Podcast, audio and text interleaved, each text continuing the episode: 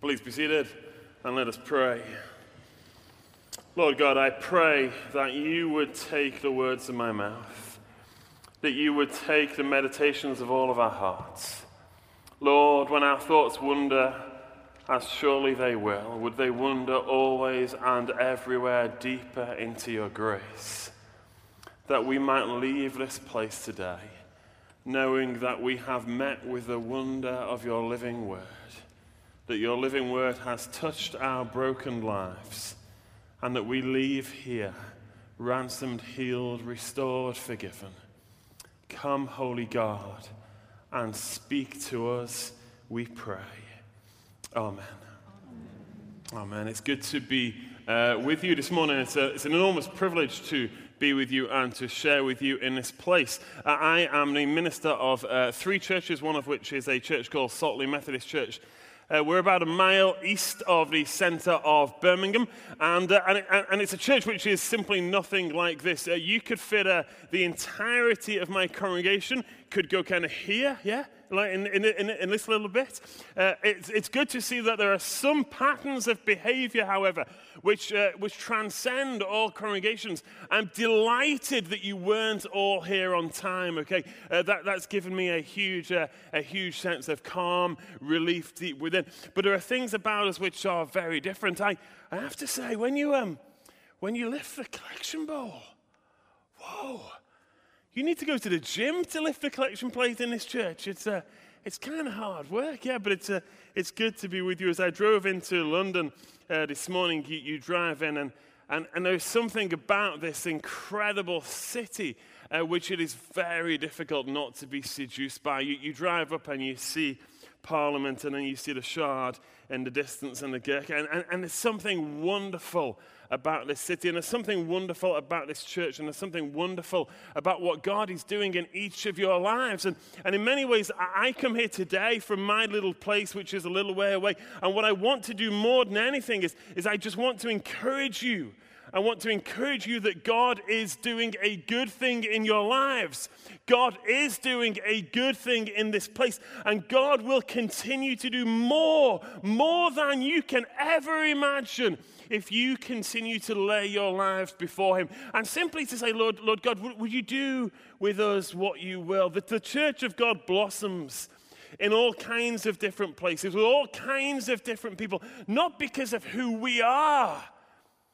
Th- thinking it begins with who we are, that, that's how you close a church, okay? The church of God blossoms when the people of God say, Lord God, it is not about us, it is about you.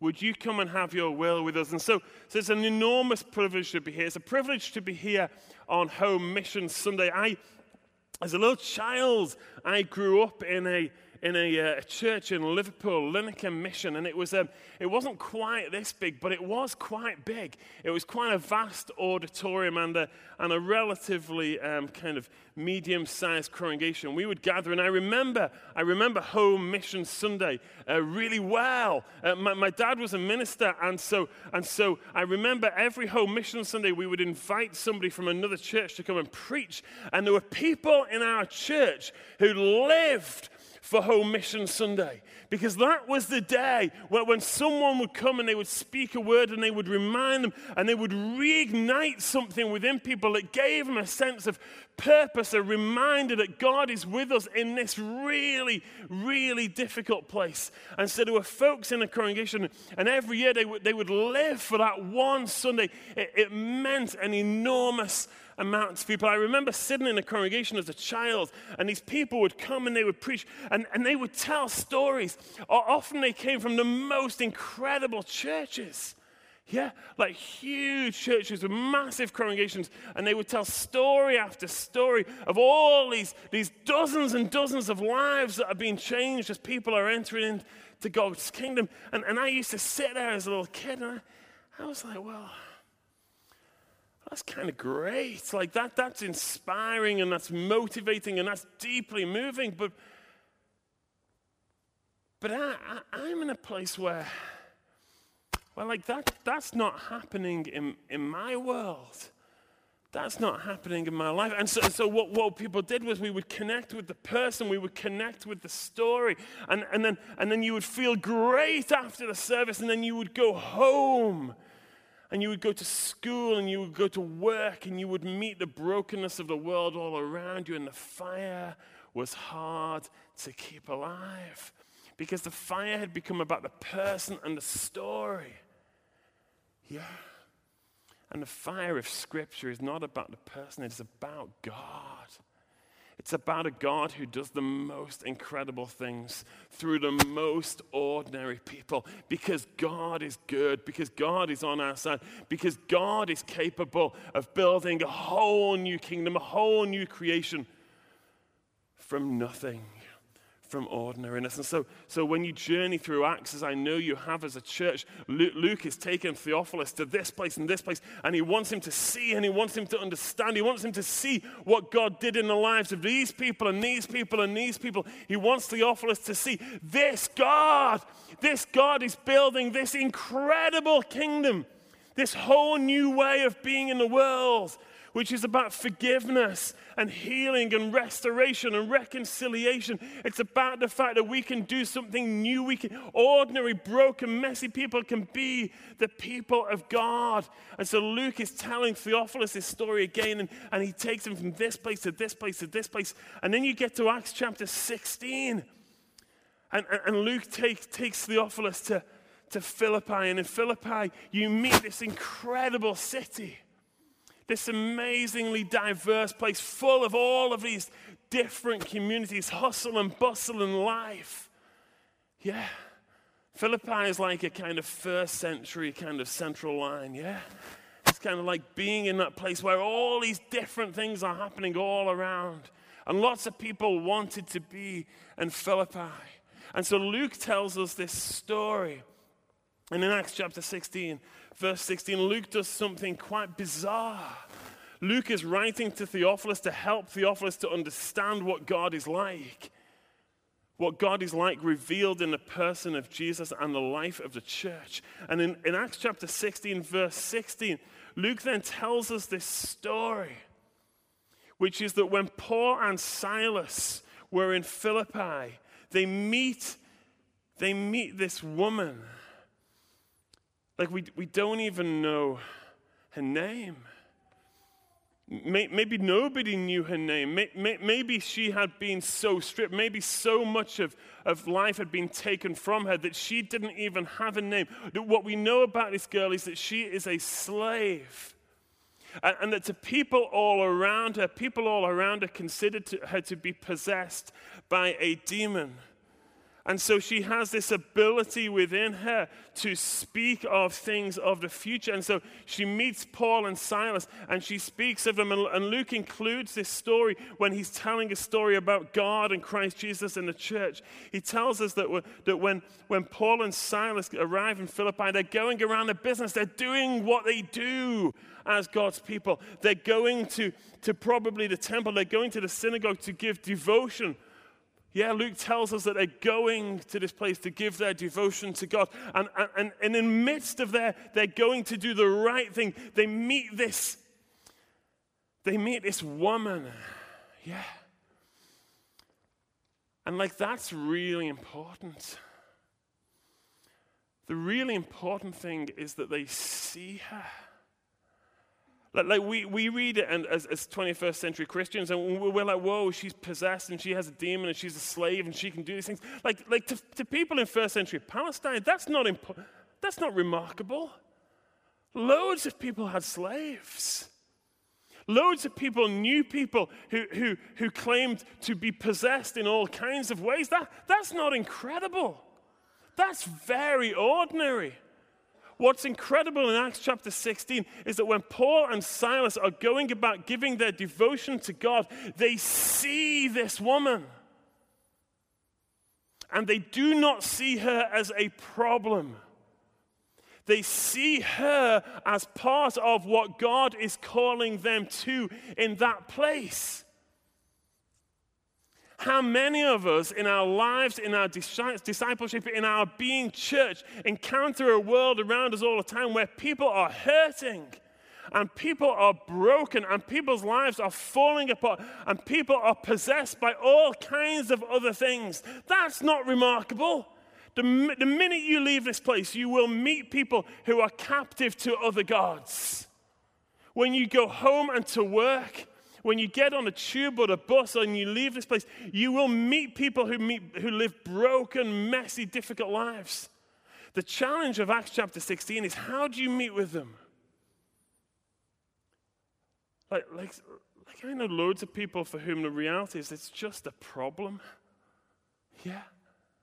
And, and I know loads of Christian people, good, seemingly good people, people who go to church every week. And when we try and have conversations about how do you share Jesus? How do you journey with people? Oh, that's, that's a problem. Yeah.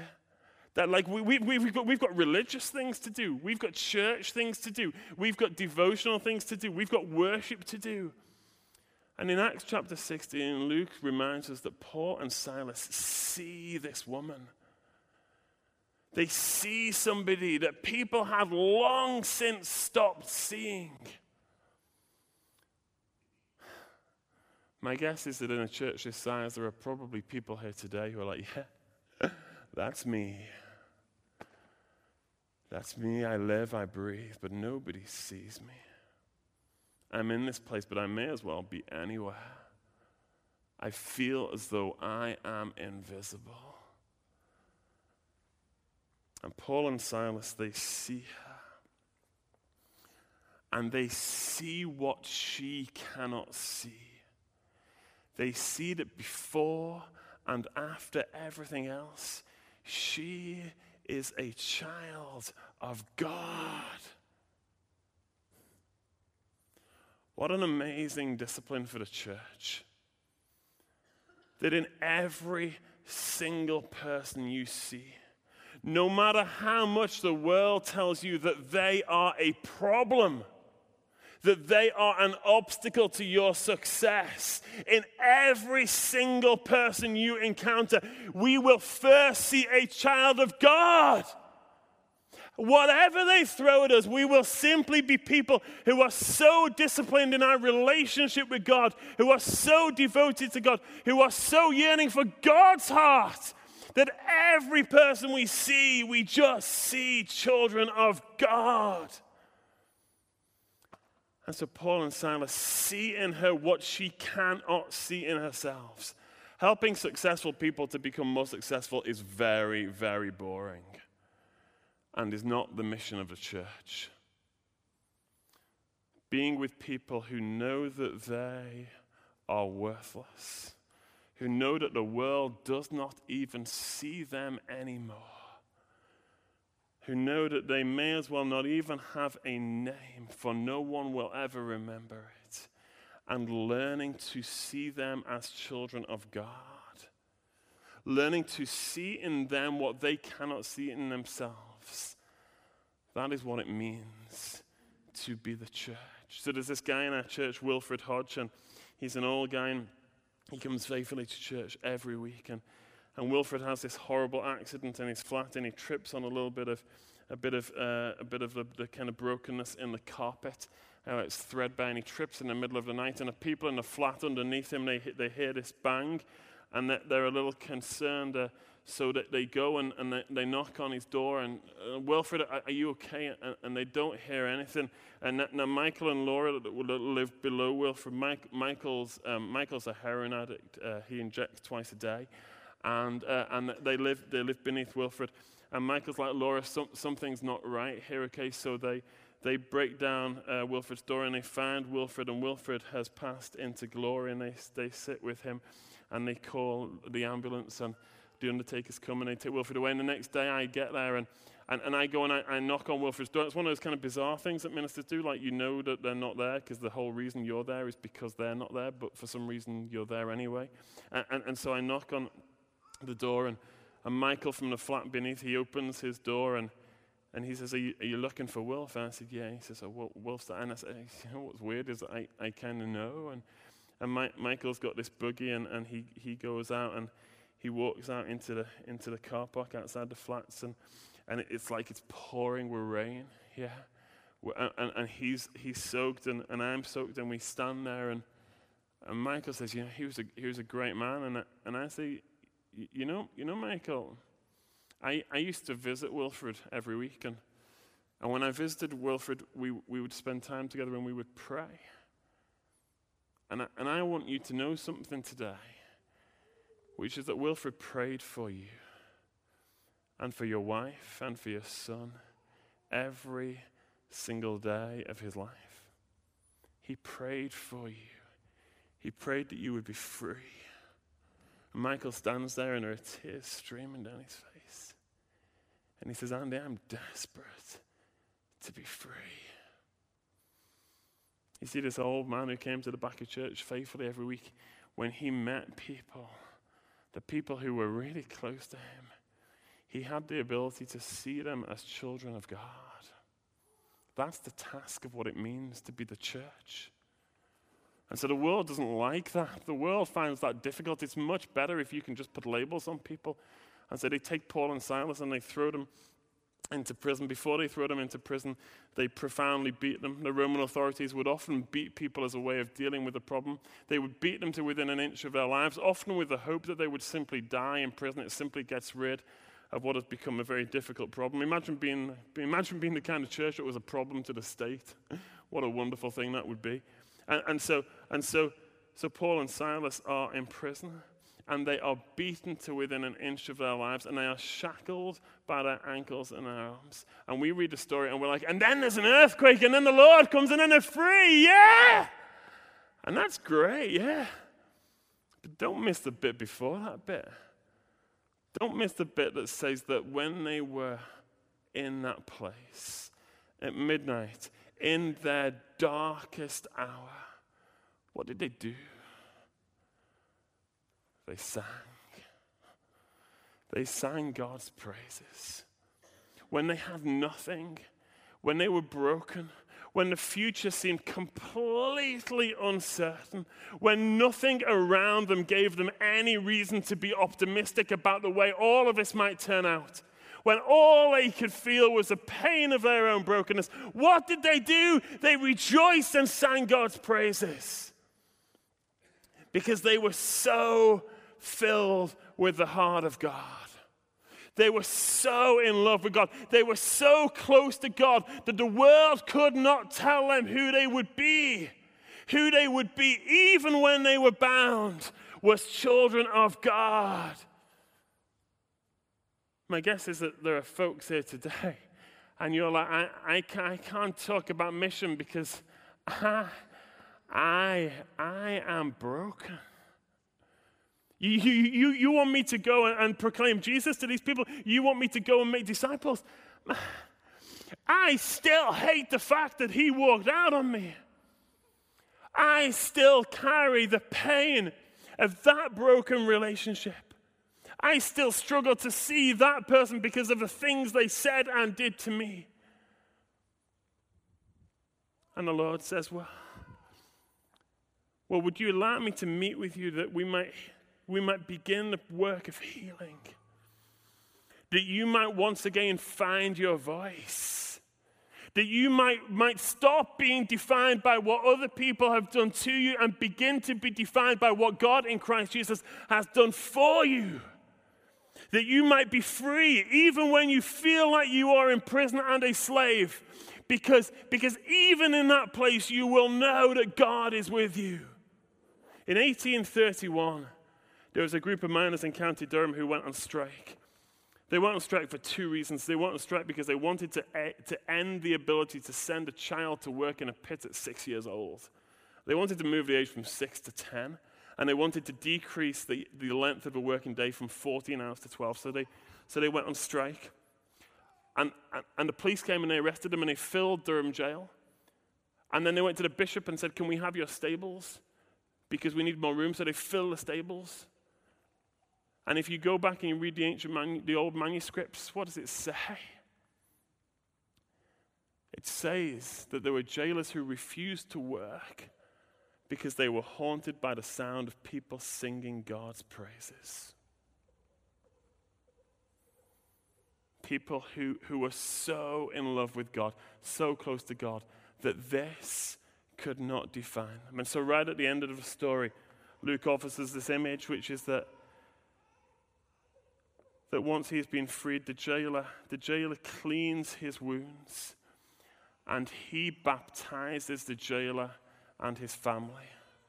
Right at the end of the story, what Luke gives us is a picture of a whole new church, a whole new way of being in the world, where you will, you will begin the possibility of journeying with people who have previously caused you pain. Because the pain that they have caused you does not determine you. What determines you is what God has done for you and in you and through you. And so Luke offers us this incredible picture right at the end of the story when the jailer washes Paul's wounds and he baptizes them and he proclaims the possibilities of a whole new way of being. Are you tired? Are you broken? Are you weary? Have you spent ages chasing for the success of like the next great preacher, the next great sim, the next great book? And what your heart is really yearning for is I just need to be close to God again. I just need to know what it is again that I am saved. That when I feel completely worthless, I am actually worth dying for. That when I feel like I'm invisible and I don't matter, that I am actually going to be part of God's story. What is your heart yearning for today? Are you here and we're, we're inviting you, we're encouraging you, go, go and make disciples. And what you're actually thinking is, I, I, I can't do that because, because I have this stuff. And what you need here is to be healed. What you need here is to know that you're forgiven. What you need here today is to know that there is a love that is so deeply at work in your life that you us, we here now, can begin to be the people that God made us to be. That what matters, that what wakes you every moment of every day is that you and me and we are children of God. Let's pray.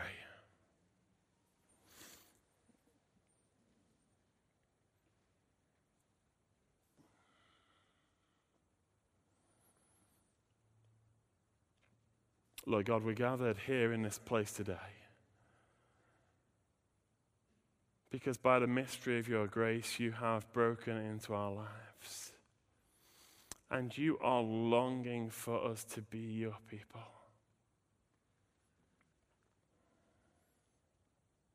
Lord God, for some of us here today,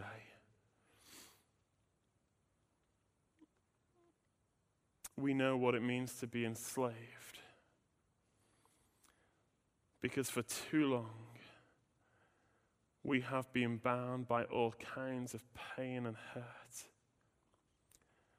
For too long, we have believed the lies of others who tell us we are worthless and nothing. For too long, we have been broken. Lord God, in a wonder of this place, would you come and touch us? Would you come and heal us? Would you come and restore us? Would you come and set us free to be your people?